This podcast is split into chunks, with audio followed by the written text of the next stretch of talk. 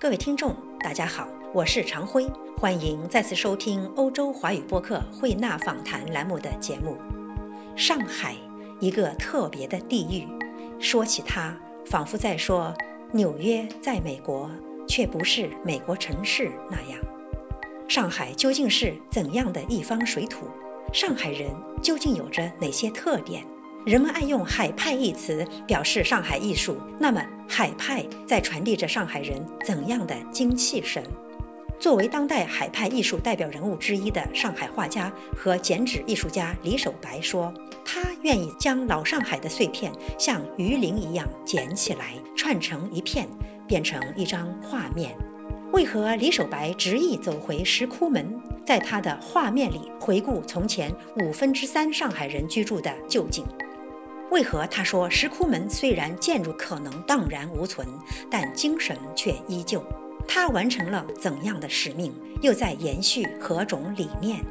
美国前总统卡特和法国前总理等政界要人都收藏有李守白的作品。他在上海世博会期间用中国水墨寥寥数笔展示出的人物肖像画魅力，让李守白成为拥有世界影响力的海派艺术家。在四十多年的艺术生涯中，他多次斩获中国艺术金奖，如金剪刀奖，是上海非物质文化遗产的代表性传承人，也是上海文化创意的领军人才。除了这些殊荣，他的作品多次在新加坡、日本和德奥等国展出，并被收藏。他是如何让中国民间艺术，比如剪纸，登上国际大雅之堂的？他认为中国人搞创业园区应该避免的误区何在？当今中国人应该如何设计中国艺术天地？如何避免哗众取宠？面对目前上海艺术界人士大量下海跨界的局面，李守白是否担心？在他眼里，艺术家今后的出路在哪儿？请听欧洲华语播客慧纳访谈栏目对上海艺术家李守白先生的访谈。李老师，很高兴今天你能接受欧洲华语播客的采访啊，谢谢。李老师，我刚才看了一下你在田子坊的工作室，注意到你的画作曾经多次参加欧洲的展出，其中呢有中国和奥地利建交四十周年的文化活动，有中国和德国建交四十周年的文化活动，还有中法建交五十周年的文化交流活动。为什么中方相关单位看重选择你的作品到欧洲去做交流，去参加这样的活动？ OK， 我认为是这样，就是一个艺术家他对自己的作品首先要有自信，然后最主要的还要是有自己的艺术语言。那么我的作品的一个特色呢，恰恰就符合了这几个两个特点。第一个呢，我不是画纯粹的国画，也不是画纯粹的油画，我是用重彩画这个方式跟海派剪纸这两种载体来进行我的艺术创作。所以说这是一个地域文化在国际舞台上的一个呃亮相。我觉得这样的一个亮相呢，是有自己的本土的语言化跟一个艺术风格展现。李老师，你刚才谈到你的作品的特色呢，呃，是结合了中国水彩画、传统的中国剪纸和欧洲油画。那么这样一种艺术风格在欧洲展出期间，欧洲观众对此的反应如何？呃，我认为大家对它的反响都是比较热烈，也是比较惊奇。因为我觉得呢，呃，如果是用一个刚才我讲的，用一个纯粹的油画也好，水彩也好，国画也好，我觉得呢这个没有特色。我这个艺术的表现的方法恰恰是一个海派精神的一种体现。为什么这么说呢？因为上海是一个海纳百川，把所有的生活状态的一个门类都可以容纳的一个地方。所以我的艺术形式也在追求这种风格，就是你中有我，我中有你。然后这样的形式呢，对艺术的爱好者来看还是比较新奇的。这样一种你中有我，我中有你，中西合璧的艺术风格在欧洲引起观众的共鸣，呃，应该是不难理解的。那么你能否给我们举一两个这方面的例子？哦，呃，我在这里呢也碰到在上海的田子坊，包括在国外的一些画家，包括就参观者也提出了很多问题。尤其在奥地利的时候，人家说你这个话怎么跟克里姆很像？那么我觉得这个呢也是非常巧合的一个一个话语。为什么呢？克里姆呢，我在学生年代也看过他的画，但是我觉得我们两个人的风格还是有区别，但是画的那种风采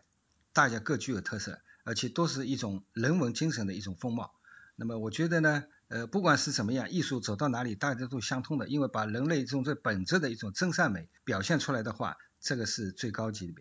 呃，李老师，我也注意到你的创作当中一个很重要的主题呢，是上海的石窟门，还有上海的二三十年代的那些文化传统。你为什么选择这类一类在普通人看来普通的上海生活作为你的创作主题？呃，因为呢，中国我们现在看全球，大家都在追求高大上，大家都在追求最现代化，所有的一些追求我觉得都没有错，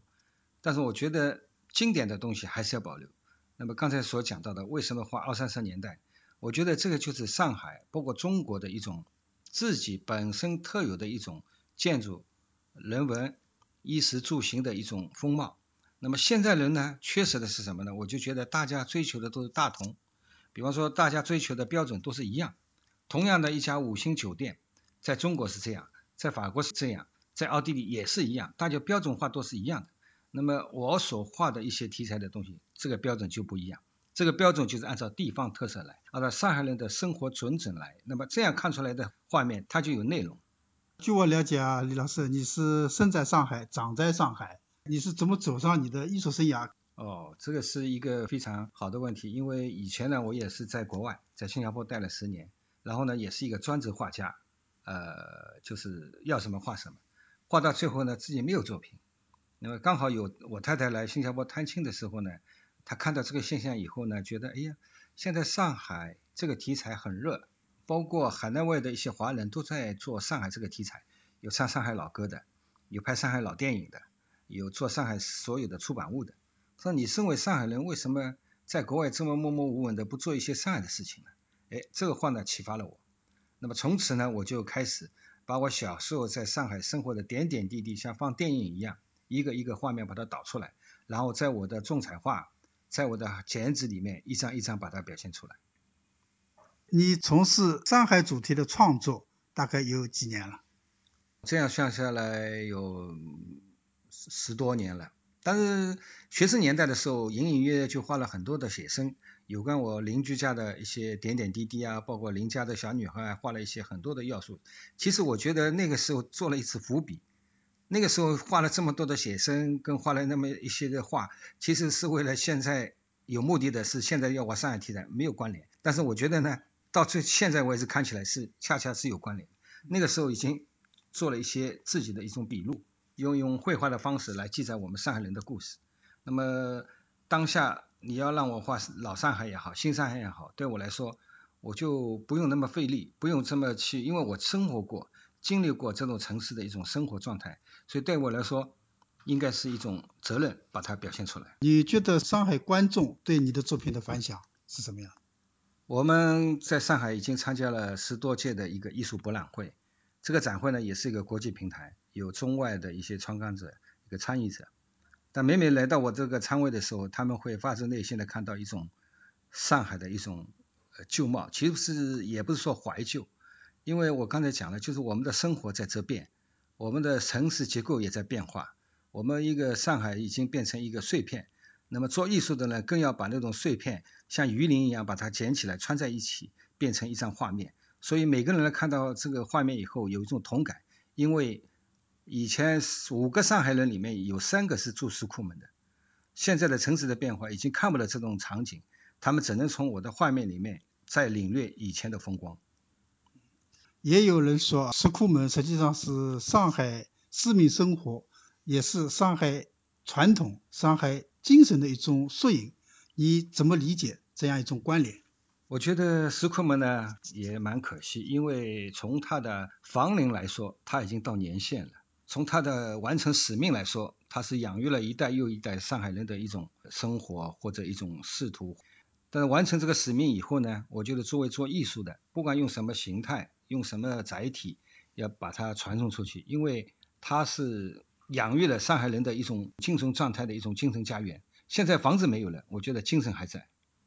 在你理解的上海人的这种上海精神到底是指什么？我觉得上海人的精神呢比较呃，好多记者也在问，就是说哎，你你说说海派文化到底是什么？那么现在大陆货的就是说海纳百川啊，什么什么什么一大堆。那么我觉得上海人的本质的生活就是有他自己特有的一种精明，因为以往对上海人不了解，就是说上海人小气。那我觉得上海人呢比较精明，比较能干，税雅何须大。我觉得上海人的那种精神，麻雀虽小，五脏俱全，就是有一种条理，有一种一种次序，来把我们以前上海人那种很紧迫的生活也处理得井井有条。我觉得这个就是上海人的一种过生活的一种态度。其实从生活的态度可以引领到我们各个方面，比方说上海人以往出去的话，一定要把头发梳了光光的，一定要找一件体面的衣服穿在身上，这能体现上海人的一种外貌。但是本质里面呢，它是一个很勤劳节约呃这样一个呃家庭传统。你的作品呢，也常常被作为中国政府或者中国官方送给外国领导人的礼物，这方面你有些什么值得谈的记忆吗？啊，首先非常感谢一些方方面面们对我的一种关爱，他们选择我的作品作为一个礼物来送给外宾也好，送给国外的领导人也好。正如刚才我所说的，就是你的作品要有亮，这个亮点是什么？就传出了讲出了上海的腔调。有上上海人讲起来，我上海人要腔调，就是把这个上海人的腔调出来了。所以呢，这个是这个腔调呢，概括了就是它的精神气，呃，而且呢还有一个呃就是接地气，就是把上海本土的那种气息给表现出来，这个是一种特色。接受你礼物的主要有些什么样的人？能不能给我们说个一两个？哦？OK， 在这里呢也是方方面面蛮多的，美国的前总统卡特，包括法国的前总理。方方面面，尤其是在世博会期间，呃，到访的外国客人比较多。那么当时作为一个文化的传播，为他们进行了一场现场表演也有，为他们现场画像也有。那么寥寥几笔，用中国的水墨来表现他们的一种呃肖像，对外国人来说，他也不得不折服中国水墨画的一个魅力。呃，上海市政府还授予那个文化创意领军人物，你是如何理解文化创意这个概念？现在大家都在搞创意园区，搞文化产业，往往呢有一个误区，就是跟着外国走，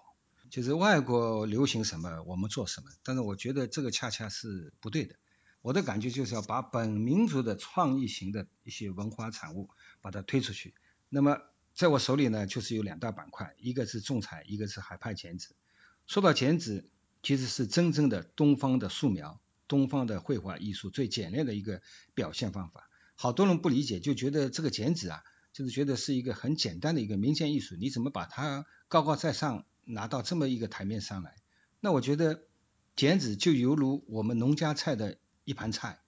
比方说你随便煮一煮，它就是农家菜里一个水煮鸡、白斩鸡，但是你把它提炼以后，做成一个包装了以后，完全有理由可以上满汉全席。同样的一个料，为什么不可以把它做了精华一点？所以在这里呢，我对文化产业的时候，呃，在自己在进行制作的时候，一个靠团队，另外一个靠自己的一种脊梁，就是说我一定要挺起中华民族的文化要素，传播给世界，这样的传播才是自己的理由，而且才能讲出自己的话语权。李老师，你也去过欧洲许多国家，那么在你看来，欧洲对文化创意的理解和中国对文化创意的理解有哪些是共同的，有哪些是不同的？呃，对文化产业呢，每个国家跟每个城市都有它自己的特性跟自己的需求。那么国外的一些先进的经验，我们肯定一定要去学习。但上海呢，也是把一些置换的一些城区里面的一些老厂房进行一种改革，来把它做成一个创意园区，呃，来体现它的一个附加值。我觉得这也是无可非议，也是一种好的方面。但是在这个开发的时候，规划的时候，我觉得我们一定要有一个整体的一个考量。这个考量呢，不是唯一的就是学外国我一定要多大的面积，多大的一个场地。其实我觉得还是它的出品，就是它这一块地盘做了文化创意产业以后，为我们的社会，为我们的人们的精神的食粮提供了一些什么。我觉得应该是这个考量，而不是用现代化的一个经济考量来进行。我觉得我们丢失了很多自己的本土的一种文化、优秀的一种素质。那么我们盲目的把外面的一些东西搬来，有时会水土不服。我们一定要结合自己本土的需求来加以消化。有的地方呢，我往往看到就是一成不变。那么我们要怎么样做到中规中矩的情况下，又能突出自己的文化特色？这里面是要有一个设计者，这要有一个设计感。这个设计感里面呢，带有艺术性，带有综合性，还有一个我需要就是说甄别的眼光，看一看哪一些为我所用，哪一些是糟粕，这是非常主要的。谈到文化创意这方面，呃，李老师，你能不能给我们举一个例子？比如说你自己是如何按你上述的标准在做的？呃，我们在看到现在搞创意产业的时候呢，往往会出现一些小小的误区，就把国外的一些立体化，把它画在马路上，画在房间里，觉得这个就是我们艺术的一种走向。其实我觉得这个是小菜一碟啊，人家三百年前、几百年前就有这种出现了，你把它拿到我们中国这个时尚的一个地段来把这个来表白，我觉得这不尽人意。因为中国的绘画艺术跟欧洲的绘画艺术，它的理论是不一样的。我们讲的是散点透视，欧洲讲的是九点透视，对吧？讲究一个消失点，然后你把充其量把那些呃哗众取宠的东西来吸引一种大众的目光，我觉得它不够深层。在这里呢，我觉得我应该把我们一些好的东西，比方说吧，我们跟上海的星巴克旗舰店合作，用我们的剪纸、板雕、浮雕加 L E D 灯光的这样一个壁画的形式，给他在这个店铺里面做一个十米长的一个壁画。你想一个美国咖啡店能把中国民间文化跟它融合，这要多大的努力跟魄力才能做这件事情。那么又是一张剪纸，它的价值做到最后是一个很大量的一个资金的一个这样一个工程。那么我觉得呢，在这个方面呢，我成功了。一张剪纸，一张纸纸本的东西，我把它做成一个壁画，而且在一个旗舰店里出现，这个就是中西文化的结合。因为什么？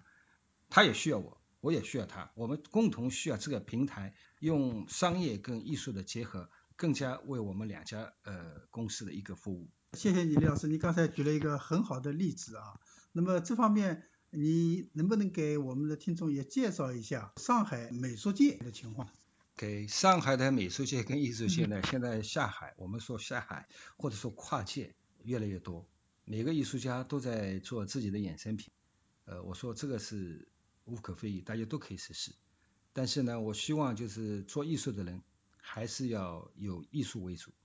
艺术是第一，然后衍生品呢是要靠团队来制作，呃，并不是自己亲力亲为。如果是自己亲力亲为的话呢，一个很累，一个也做不好，因为你一个艺术家，你能懂商业吗？你能懂各方面的一个条文吗？那肯定是要有一帮团队来帮你制作。所以这关键的就是说，你有主线，接下来下面有团队，再接下来有经营者。那么我们这几年呢也非常幸运的，就是呃有很多的外界来跟我们跨界的一个合作，都是从网上从互联网上看到我们的信息以后跟我们来合作。呃有做古驰的，有做布艺的，有做方方面面的。然后这些投资呢，我们都不出钱，都是由他们看到我们的亮点以后跟我们进行一种合作。我觉得艺术家的出路将来在哪里，这个是一种方式。因为什么？这个对做艺术家来说，他不劳累，他不投资，他也不要靠自己团队，有外面的设计师，只不过你自己把关就可以了。是不是可以把你刚才介绍的一种说法理解为你对未来艺术发展的一种规划？我觉得时下的艺术家除了平面艺术以外，还要体现出自己的一个附加值。这个附加值里面呢有很多，比方说一个社会责任，一个公司的一个效益，然后还有一个方方面面的一个网络，都要有牵连。然后这个牵连的情况下呢，我觉得应该并不是靠自己来说自己好，而且是靠合作方，靠一个社会来反馈你的作品以后，提出一对你的一种期望跟一种期待。你对自己个人艺术的下一阶段的发展有什么样的考虑？因为非常巧，今年我女儿呢去英国留学，留学呢专门学的是艺术策展。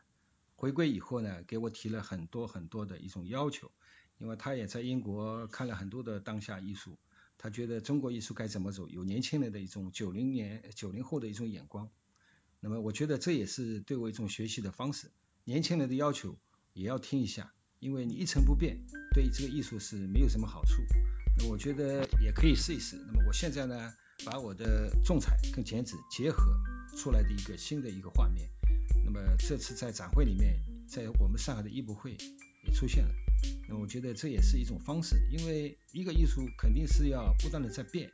越变越成熟，然后呢要炉火纯青，再耐烦，才能做得出更好的作品。谢谢李老师做客欧洲华艺播客，谢谢谢谢谢谢谢谢。